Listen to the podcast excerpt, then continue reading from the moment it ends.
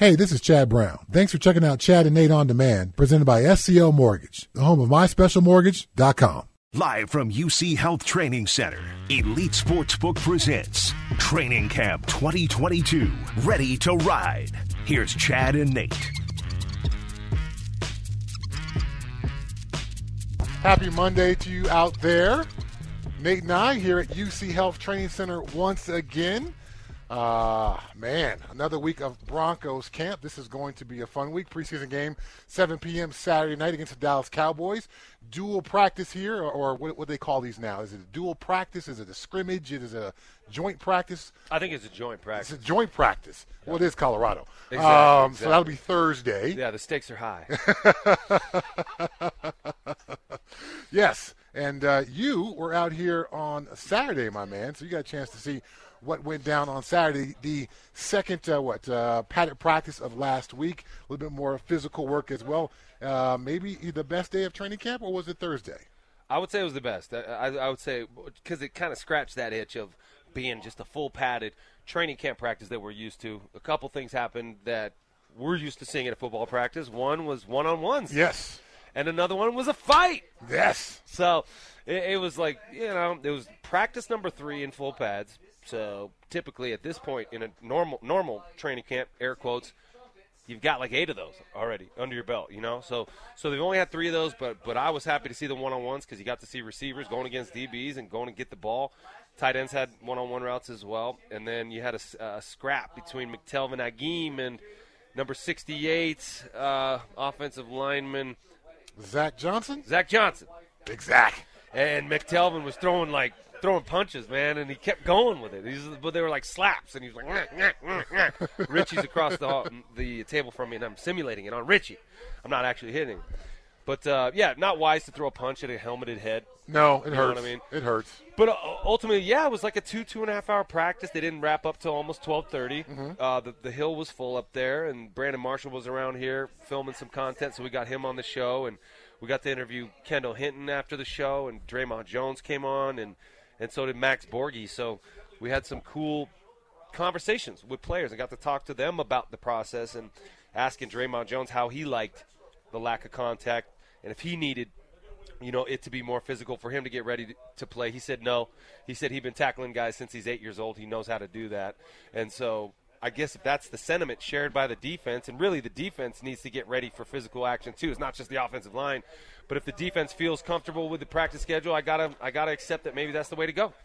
Yeah, today will be practice number 11 of this training camp. Tomorrow is another long practice, 10 a.m. to 12:30. I expect it to be fully padded before a, uh light day on Wednesday, and again a joint practice against the Cowboys on Thursday, which will also be fully padded. So uh, yeah, it's uh, the the real football has kind of returned a little bit. Yep. Uh, certainly not the training camps of old that you and I went through. Uh, the, you're allowed to have, per the CBA, 15 padded practices during this preseason period Okay. of time. So uh, Saturday made fully padded practice number three. Yeah. So the Broncos are certainly behind the schedule. I think uh, they will continue to add those on. Again, there's another one tomorrow, another one Thursday. So it'll continue to go as the preseason moves along. But I don't think. Uh, They probably won't even get to ten. yeah, I don't think Nathaniel Hackett and his staff are going to get anywhere near the maximum of 15 allowed padded practices. Yeah, do you think Seattle's going to push 15? Probably. Uh, you know, uh, I, I I haven't heard what Seattle's doing. I know they had a uh, mock game uh, on Saturday. Right. That's something that Pete Carroll certainly believes in. A lot of game-like situations. It helps the coaches as well. Coaches are on the sideline outside of the Pete Carroll's the only one on the field kind of thing. So they're working on the communication and all those kind of things. So it's a little bit of a different structure than what we've seen here in Broncos country, but it is uh, uh, Pete's such a physically minded guy. He wants to win the game with defense and a powerful run game. It's hard to imagine that they're not a little bit further ahead from a padded practice standpoint. So that's going to be a really good and interesting test between those two teams facing up off on week one. And so, you know, the camp the camp process will be different between those teams. The the padded nature of practices probably a lot less here. So we'll see who's more ready for the physical aspects of the game week one. And if the Broncos go out there and kick the crap out of the Seahawks, then we'll just shut up, right? We'll shut up forever.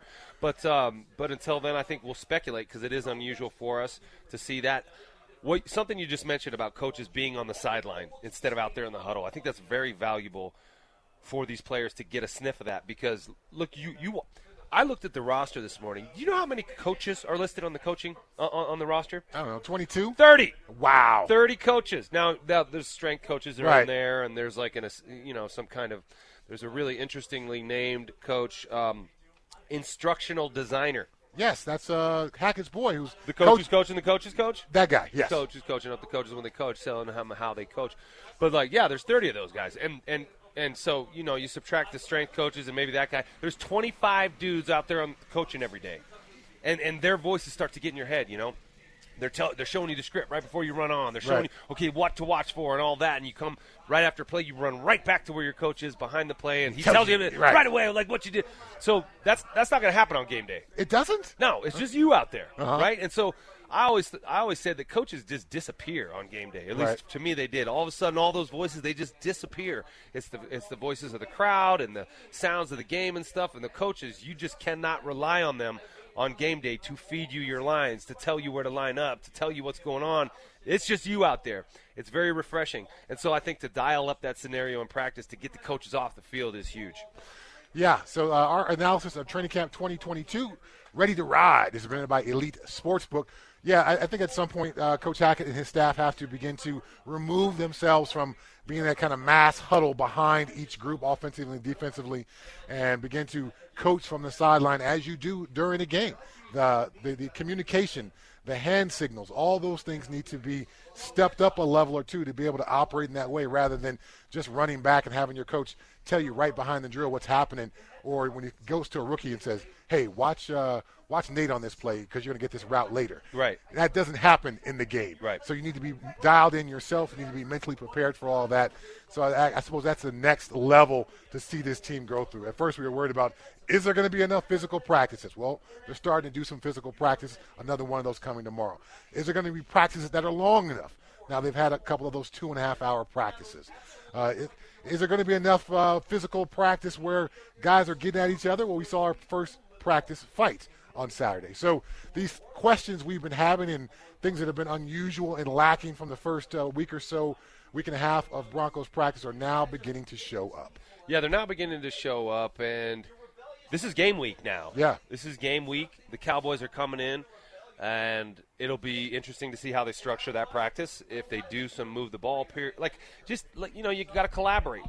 Coach Hackett has talked about his relationship with Mike McCarthy. They've known each other forever. He's known him since he was a kid, uh, because his, he was around coaching since he was a kid. So I imagine they'll be able to create something that's dynamic enough so these teams can can simulate a game as much as possible. There there has to have been a philosophy behind only doing one practice instead of two. You know, Mike Klis has talked about in his years of watching it. The first practice, one team kicks one team's butt, then they go home and get yelled at by the, their coaches. And the next day, there's some fights and some tension as the other team tries to settle the score. And then on game day, hopefully everything's a wash and there are no hard feelings. But sometimes the hard feelings do carry over to the game. And sometimes guys do get stretched out trying to, you know, get in fights or, or getting upset. So maybe just the one day is so that nobody gets upset, nobody gets mad. We can get our work in, take a day off, and then go play in the game. But this is game week. The Cowboys are coming in here. They're going to be on this field in a couple days, and it'll be a new challenge for these Broncos. Uh, when you got in a fight with your brother, did your mom make you guys hug it out in front of the whole team, in front of the whole family, No, in the middle of the living room? no, No. no. Okay, so Coach Hackett making those guys hug it out. You're, you're okay with that? I guess, yeah. We were joking that he was like, because uh, Hackett was pretty demonstrative. Right. You know, you know, he was like gi- giving it to him.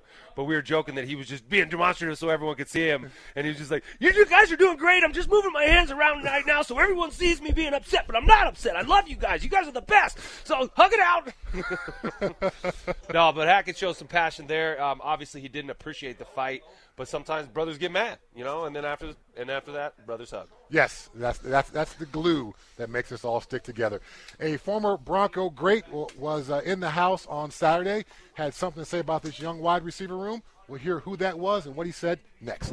Live from UC Health Training Center, Elite Sportsbook presents Training Camp 2022. Ready to ride. Here's Chad and Nate.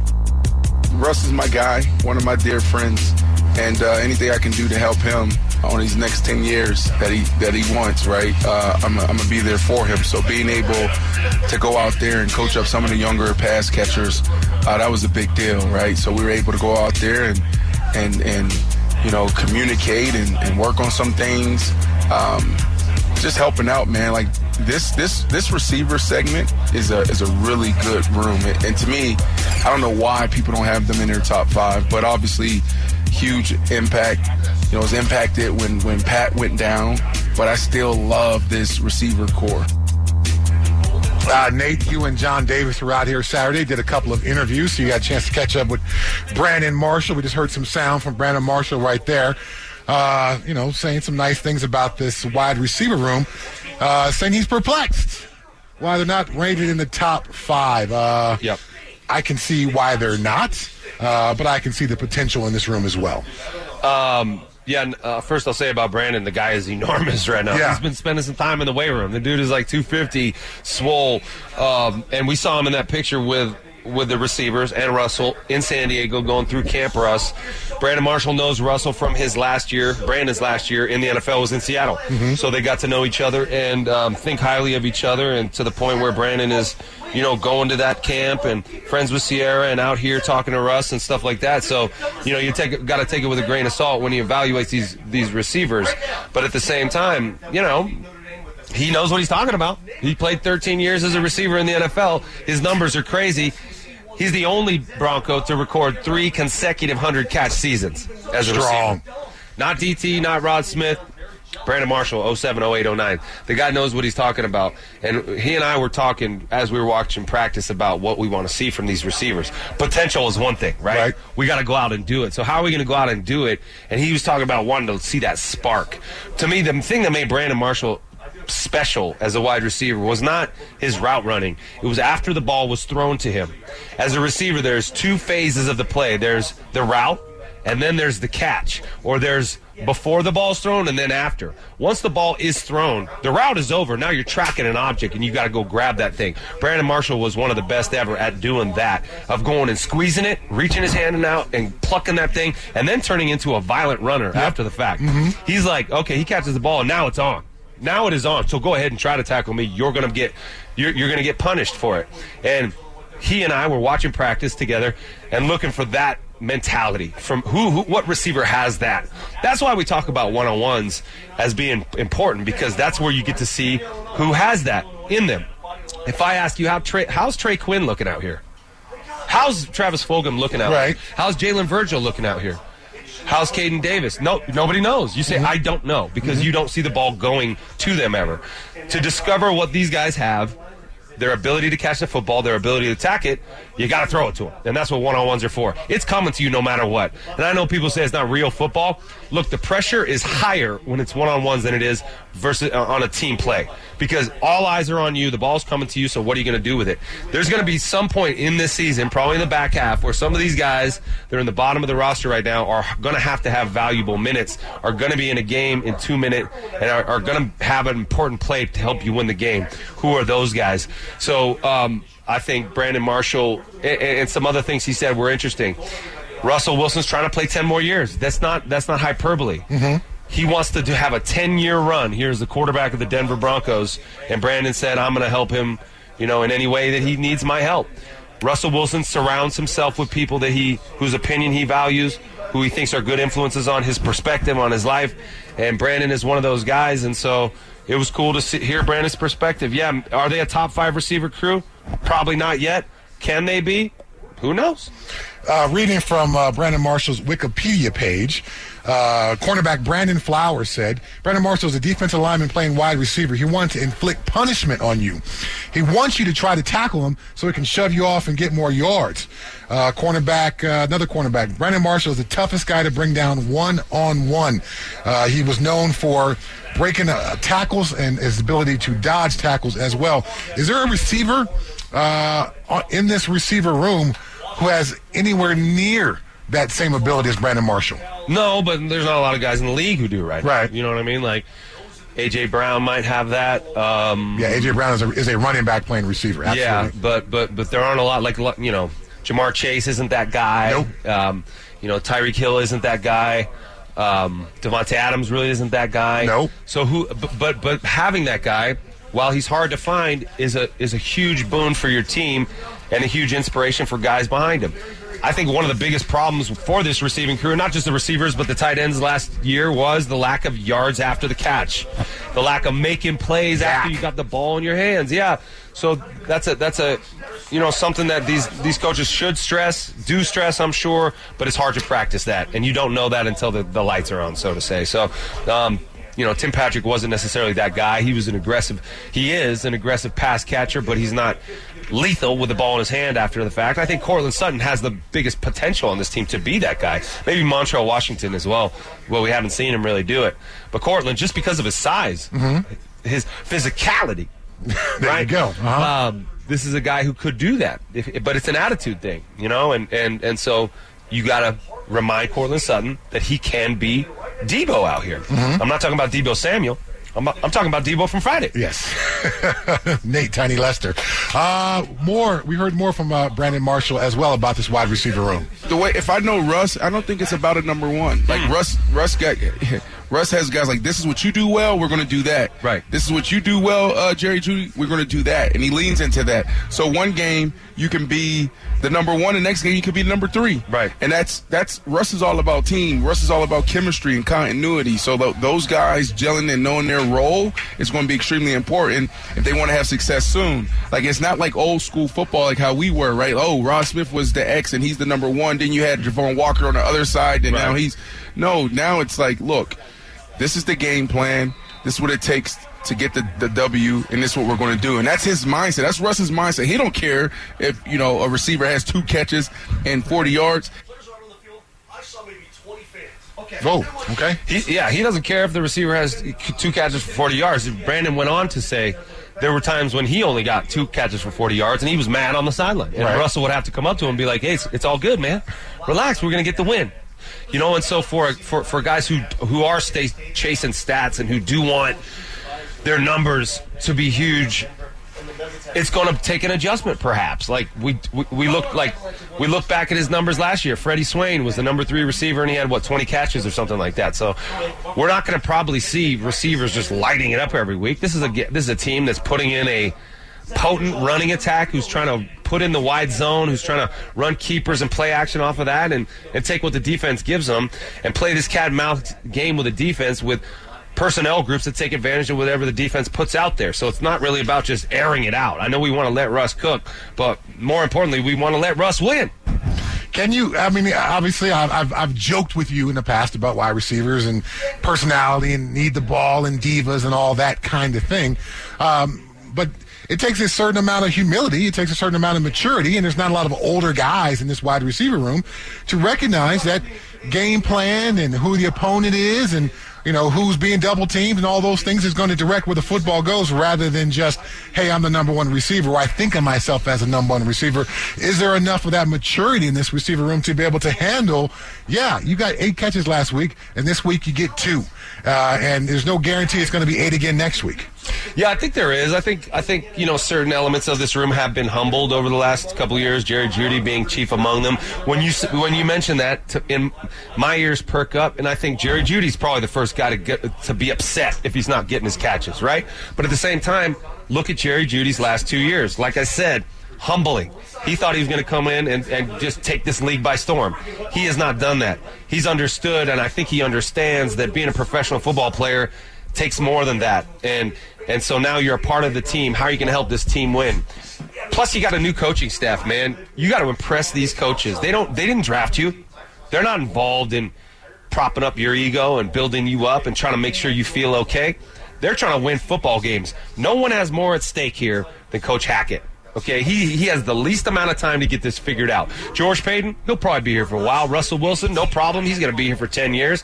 A lot of these players will be here long after Nathaniel Hackett. If Nathaniel Hackett can't get it figured out in two years, he'll be fired. So he's trying to do this thing the right way. And, uh, and for that reason, man, all these players have to prove themselves to the new coaching staff. It's not about you, it's about us. How do we figure out a way to compete with these teams in this division who are super, super good? And and have had more time together than we have. We got a, a lot to do, not a lot of time to do it. So let's put our egos aside and work as a team. Uh, we got more from Brandon Marshall and uh, his understanding about Russell Wilson and Russell Wilson's handling of that wide receiver room. So we'll get to that. But first, how the Rockies fared yesterday. Here's Spilly to fill us in. Billy. Live from UC Health Training Center, Elite Sportsbook presents Training Camp 2022. Ready to ride. Here's Chad and Nate. If I have two catches and 40 yards, I'm pouting. Yeah. I'm, I'm, I'm mad. Yeah, we won, but still, I want to have 100 yards every single game. Russ don't care about it. He gonna come. Hey, big guy, what's wrong? Hey, big guy, you okay? no, Russ, I'm not okay. I had two catches. Yeah, yeah. yeah. And, and, I don't think that's going to be the case here in this room. We talked about that in San Diego. They talked about it before I even got there. Look, we know that Jerry Jeudy and Courtland and Pat was there. Those were the top three. Those were the guys. Those were the guys. And even those three, they had to communicate, all right, and be on the same page. And so they're already having those conversations. They have the accountability in that room. It's going to be fun to watch because that's a big thing, man. Because if you're if you put the wrong receivers in a, in one room, it can be very toxic, be very bad because. You know, a lot of people say, "Oh, well, we're divas, we're me guys." That's not the case. What it is, it's it's all of my success is in the hands of everyone else. Same thing for tight ends too. Well, you guys are like unicorns because y'all y'all got to know offensive line play. Y'all got to be a receiver. Y'all got to know protect. Y'all got to know. I try to tell these guys that they don't understand. hardest No, tight ends position. are stupid. They're It's the hardest position. Yep. They, they they have more response outside the quarterback. They have more responsibility than anybody else on the field. Brandon Marshall talking about uh, this wide receiver room, Russell Wilson, the attitude this room needs to have. Uh, early in my career as a Pittsburgh Steeler, um, we would win the game, and I would leave the locker room upset. You know, if I got a sack, I should have got two sacks. If I got eight tackles, well, I should have had ten. Um, Everyone's like, woo! Chad's like, get away from me, man. yeah. I didn't have my sacks. And I, I look back and I was like, oh man, I just wasted all that energy being mad and upset and not just embracing and enjoying the win. But I think it takes some maturity, it takes some football perspective to separate the personal success from the team success. And that's what Russell Wilson's kind of, well, what Brandon Marshall was talking about. And that's what Russell Wilson, I believe, is trying to plant the seed with this wide receiver room and get them to understand in those conversations in San Diego early on that this may be the case. You cannot judge this season or your your success in a vacuum from the team success. So, uh, yes, these guys are going to have to be able to accept that uh, you know maybe this is not my week mentality, and still go out and practice just as hard, run all your routes just as hard, with the expectation. Hopefully, I do get ten, but I may only get two this week. And that's such a challenge, I think, in today's NFL because it is really all about your numbers. Fantasy football is all about the numbers of one guy, Yep. right? And so, and so your contract is, is basically about your numbers. Your incentives in that contract based about on your numbers and maybe some playing time, but mostly your numbers. The attention you get on, on the internet, on TV, all about your numbers. And so, a huge challenge for for a, for a ball coach in today's NFL to convince the guys that it doesn't matter who gets that ball. It doesn't matter who gets in the end zone. A football play on offense is about 10 dudes trying to create an opportunity for one dude to move the rock, right? Um, and so um, it takes it takes good leadership, man. It's not just the coaches. It's it's the leaders, it's the veterans in that locker room to, you know, to examples you just used. To when you don't have the stats, but you do have a win, not being grumpy about it, you know, and showing the young guys that look, I can be happy for a team win, even when I don't necessarily get mine. And um, but a receiver is on an island, and and he is judging his man. Th- these guys next to us are uh, playing catch with a football, and I've never seen Like, I've never seen him catch it. I haven't seen him catch one ball. Come on, Vic, you're better than that. I think. Oh, he's still whining about his hand. nah, but um, it, it's cool to hear the the maturity of Brandon Marshall and and having learned that and learned how valuable a portion of that is. Um, did anyone ever pick up on that? Your your teammates were they ever like, "Why, Chad? Like, wh- wh- why are you so mad, man? We just won." It wasn't as if I was, you know, uh, some diva and it had to be all about me. I thought was the just- receivers were the divas. I know, I know, but it wasn't that way for me. It was just a competitive thing. I've always always wanted to do more, and I wasn't satisfied. So, while I, I've always joked with you about the wide receiver thing, I do recognize the competitive component in that. And yes, if I have a successful game as a receiver, that tends to lend itself to team success. So I can see why receivers you know, on one hand get a bad rap, but on the other hand are able to defend that kind of attitude. Because if I if I got 200 yards today, that means the passing offense was great. Yeah, eh, you believe in your own talent, and so the, uh, every receiver thinks if you throw the ball to me more, we're going to win. Right. It's not about me getting mine; it's about us winning and me understanding that that's the path to victory. Throw me. It's all ball. through me. Throw, if you throw me the ball every play, we will win. Right. Like we will score a lot of touchdowns, you know? And I think every receiver th- believes that to an extent. So it is important to swallow your pride and understand that there, is only one football. There's a lot of dudes out here who make a ton more money than I do, and there's only one football. How else can I help this team? That's what these receivers and, and really every every skill position player is trying to figure out. Yeah, so uh, I think it's interesting that Russell Wilson, you know, becomes that guy on the sideline to, you know, get to Brandon Marshall and say, hey, man, you know, it's just not going to be that way today, or we'll make sure you get yours in the future. Uh, whatever calming, consoling, uh, yet uh, promising words he can give out. Sometimes as a quarterback, I think you are forced to do that since you are the distributor of the football. Uh, when those guys come to you, and we've seen receivers, we've seen T.O. get mad at his quarterbacks on the sideline puts the quarterback in an awkward spot. Doesn't help anybody when the receivers begins to demand the ball during the game and on the sideline. Now, what's the quarterback supposed to force the ball to you? What about the other guys in the field are working to get open? That creates an ugly dynamic. So for Russell Wilson to get ahead of that, uh, as early in the offseason as possible to have that conversation with those guys in San Diego and begin to plant that seed that, about the mindset and the mentality with which this room needs to operate. Uh, I think that was really smart. Uh, yeah, it's always better to be proactive than reactive. And for a quarterback dealing with receivers, that's the absolute right way to think about this. Yeah, and it's and it's also there's a question mark as to who that guy's going to because because because Russell is going to have one guy that he trusts more than others when the chips are down, so to say. It's third and six, and you got mirrored routes. You got Jerry Jeudy on one side, you got Courtland Sutton on the other side. They're both running slants, and they both see man coverage, so the look is identical. Where's the quarterback going to throw the ball? Okay, that's his preference. Whether it's a, he's picking on a on a corner that he thinks is weak, or he's throwing it to the guy he knows is going to catch it. That's what this practice, these practices, and you know on, on Thursday against the Cowboys, and then these couple preseason games are for for Russell Wilson to figure out which of these dudes are going to catch it no matter what. You know, and actually his most reliable target just went down for the season. Tim Patrick is done. He was the most reliable patch, pass catcher on this roster for the last several years. Anyway, you look at it, and I know a lot of people have said that he wasn't a number one, he's the number two, he's the number three, blah, blah, blah. He was the best receiver on this team for the last couple years.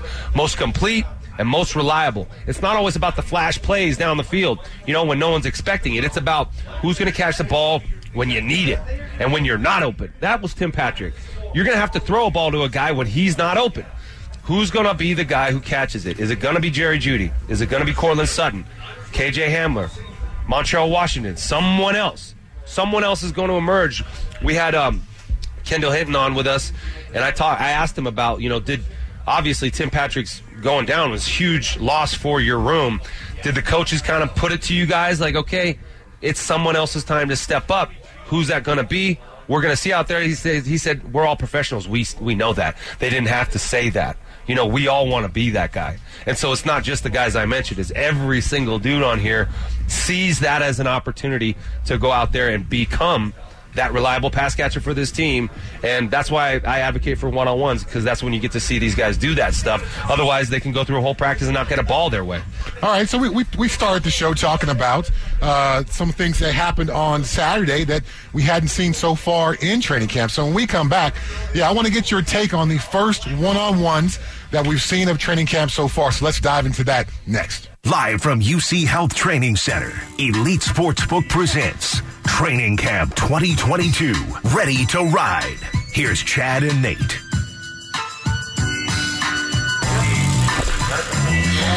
All right, Nate. Uh, Kaden Davis continues the streak, being the first guy on the field. That's right. The hill is starting to uh, get some bodies in there. Not quite the capacity crowd we've seen some other days, but a nice crowd out there today. Bodies on the hill. Today Bodies is on the uh, hill. Quite a bit cooler. Yeah. Um, Wow. That heavy rainfall last night cooled things off considerably. In fact, they had to blow the fields this morning to get them dry. So Oh, really? right now the temperature Wow. is 70 degrees. I wouldn't say I'm chilled, but considering how warm it's been, a long sleeve shirt would have been nice this morning for me. Yeah, I'm wearing pants, man. I'm wearing pants today for the first time in a long time. It's funny, the other day on Saturday, it was hot. It was another hot one out here, and it was super dry, and they were watering this field at the end of the day. And actually, that hill where everyone sits was brown, completely brown from everyone sitting on it. Um, and so much so that I was. Uh, busting the, the the groundskeeper's chops about it. I'm like, what is that? What is that? You call that groundskeeping? He's like, yeah, man, that's from our lovely fans. Okay. You know, and so so, but my point is that it's green again. Yeah. Just from that rain last night, which was insane. So yeah, it might could be a sloppy field out here today. You could be having some footing issues. Um, I, I don't know if. Kaden Davis, no, does he have his shoulder pads on? He does. So they're they're going. He's, is he in full pads? No, he's uh, they're shorts. Those are shorts. Well, he's wearing the game pants as shorts, like the Russell Wilson thing. Yeah, but a lot of the guys do that do that out here. I don't think they're full pads. They are they? I don't know. I don't think they are, but maybe they'll put them on, but just kind of do a shorter practice. I don't know what they're doing, but uh, but it could be some footing issues out here with the rain. So yeah, a different climate out here today, which is kind of probably really nice to get some some respite from that heat. It's been super duper hot. Now, uh, you know, I obviously played with the Patriots. So whenever there was rain uh, and the field was going to be sloppy, Coach Belichick would take uh, uh, advantage of the situation, and we would have a mud bowl practice. Oh. They would get the fire hoses out. Come on. And make the field as sloppy and as muddy as they possibly could. Wow. And we would have to practice literally in the mud because at some point you're going to have a rainy game. At some point we need to learn how to do these things, how to work your footing in the rain, how to work your footing when it's muddy out there. Make sure you don't slip and slide. We got we have to be the superior team in these weather circumstances. Then they would take uh, buckets of water, giant trash cans full of water, and all the footballs would come out of the bucket of water and go be introduced into play. Oh, wow. So at least one day a year in training camp, we would get that rain in New England, and Bill would know it, and that was going to be a muddy, muddy day. And then at the end of practice, we had to practice fumble recovery, and we would do like a slip and slide in the rain. Uh, all these guys getting muddy and awesome. It was fun. It was interesting. jerk, though, Bill. But, but, it, Come but it's man. such Bill Belichick kind of stuff. And that's why, you know, Matt Patricia, when he was in Detroit, despite, despite them playing indoors, they had a snowy day and he made them practice outside. Yeah, you can't you can't transplant it, can you? No, it doesn't And work so that way. The, so the uh, larger argument uh, could be, you know, introduced about Nathaniel Hackett doing things the way they did in Green Bay the Right. last three years, right? With those with those training camps. Well, this is what Matt LaFleur did, and it worked really well. So we're going to do it here. Well, this is a new team, so you got to p- have your finger on the pulse of this team and figure out what they need on a daily basis. For example, I learned from Kendall Hinton that these guys do not condition at all. They're not conditioning, after you know, in the afternoon on slow days, and so are they running enough? You know, are these guys going to be in good enough shape when you go one on, one off, or whatever? Bill Belichick, in 22 years in New England, is 254 wins, 99 losses for a 720 uh, win percentage. Wow. What would his win percentage be if Tom Brady had never showed up in his life? Is he that good of a coach, or is he the benefit of the best quarterback who's ever lived? Well, uh, you know, I got to go full uh, Gary Kubiak here. We're fixing to find out. Are we though? Are we ever really going to find out? Yes. Belichick's what got what two or three, five more years left in him. He's going to ride off into the sunset. So it, you saying if this year is bad for them, then you'll you'll fi- I mean you'll you'll determine that it was Tom Brady. No, I think not Bill. I, I don't think it's going to be a bad year for them. I think they're you know facing a very talented Buffalo Bills team at the top of their division. But uh, I think again, I thought Bill was the best football coach I've ever been around, and it had you know more to do with Bill than it had necessarily to do with Tom Brady as him being a coach. Uh, but certainly Tom Brady did not hurt that situation up there. But we are going to find out year two with Mac Jones. We'll see if they're able to move forward. I don't think Bill's going to retire without trying to at least get back to the top of the mountain one more time. We shall see how it all course, plays out. he's trying, right? I mean, so so are 31 other teams, right? Right. And you don't have Tom Brady anymore. But and, and apparently there's some stories out of camp that things aren't looking very good there for the offense. Like you know, Mac Mac Jones is missing some guys, and and he's not looking sharp, and the offense looks discombobulated, and the running game's not working. But I but I've read similar stories out of other camps as well. Yeah. Dak Prescott got booed three uh, yesterday because three plays in a row led to sacks. You know, James Merilatt's talking about how Russell Wilson doesn't look that good out here. He's scrambling around a lot. The, the timing is off. So, are you getting a common theme here? Defenses come out hot out of the gates in training camps, and offenses struggle. That's why they practice. You cannot simulate real football in practice, especially in OTAs and mini camps. So the first time you put on pads and try to get this timing down, get the running game down, get the play, like it looks bad, and it takes a while to get it going. And that's why the limits on practice time is difficult for football teams to navigate, especially teams with new coaches and new systems.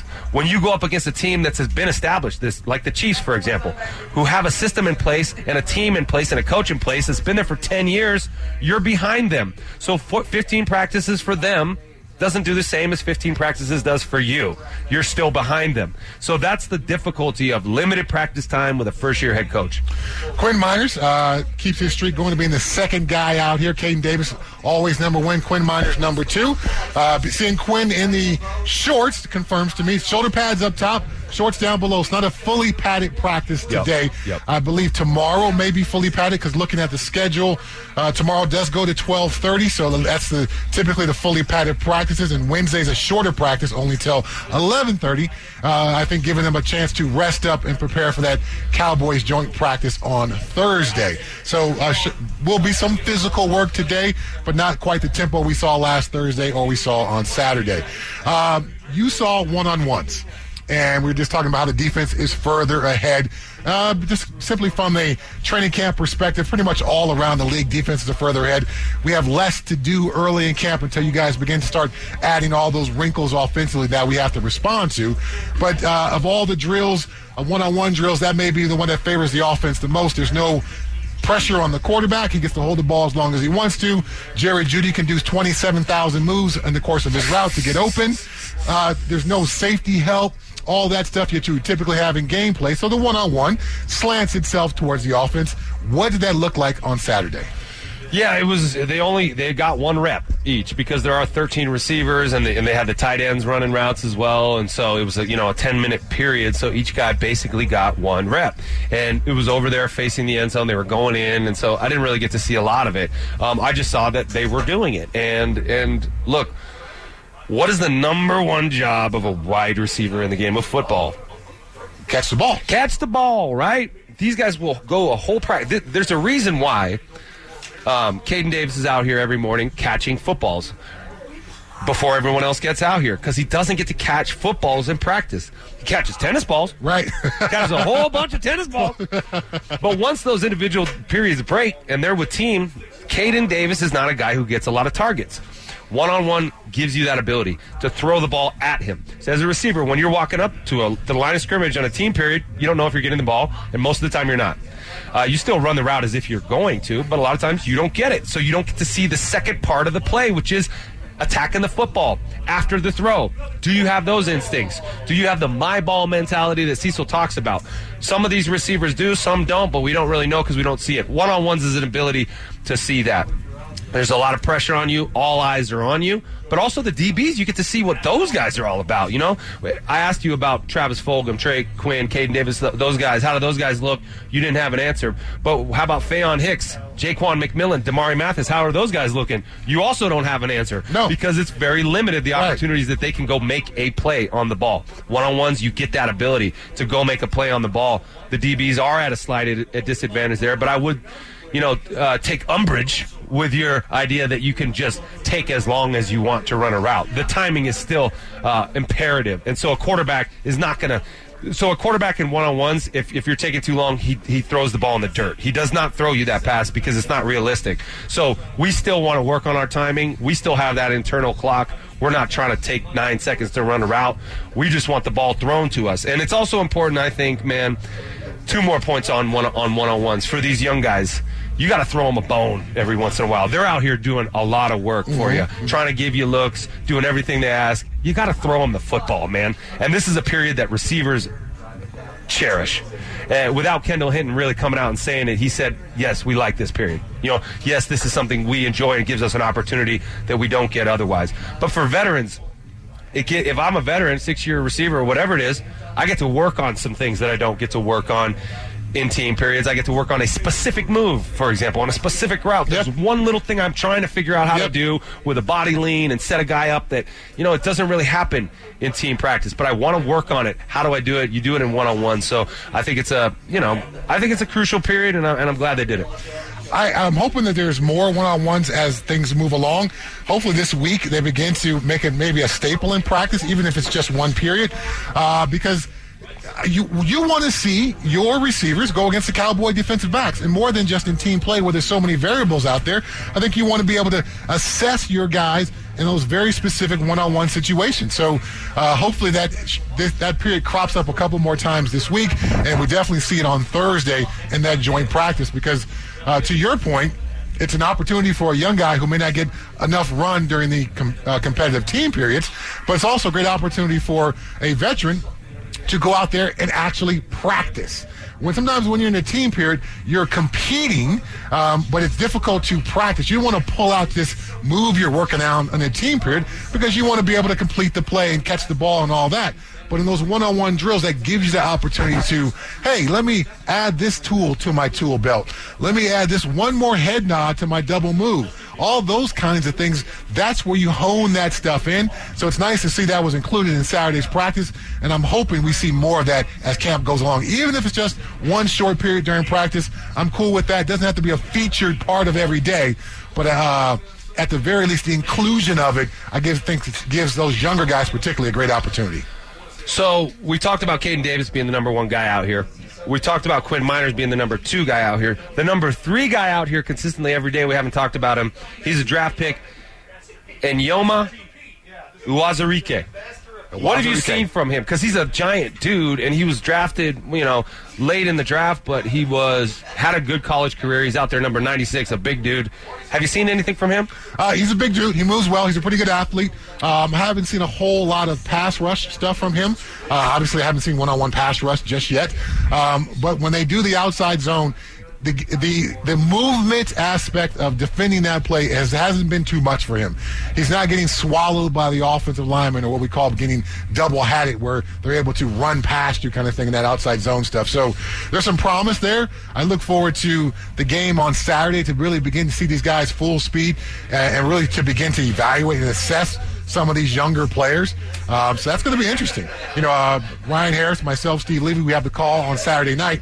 Uh, so typically by this point, there would have been a maybe a scrimmage or a mock game like they had in Seattle on Saturday, where broadcasters like myself get a chance to really see and assess some of these guys before we're forced to kind of talk about them live on air on Saturday it's probably going to be live on air on Saturday when I really get a chance to see what he brings, uh, play in and play out.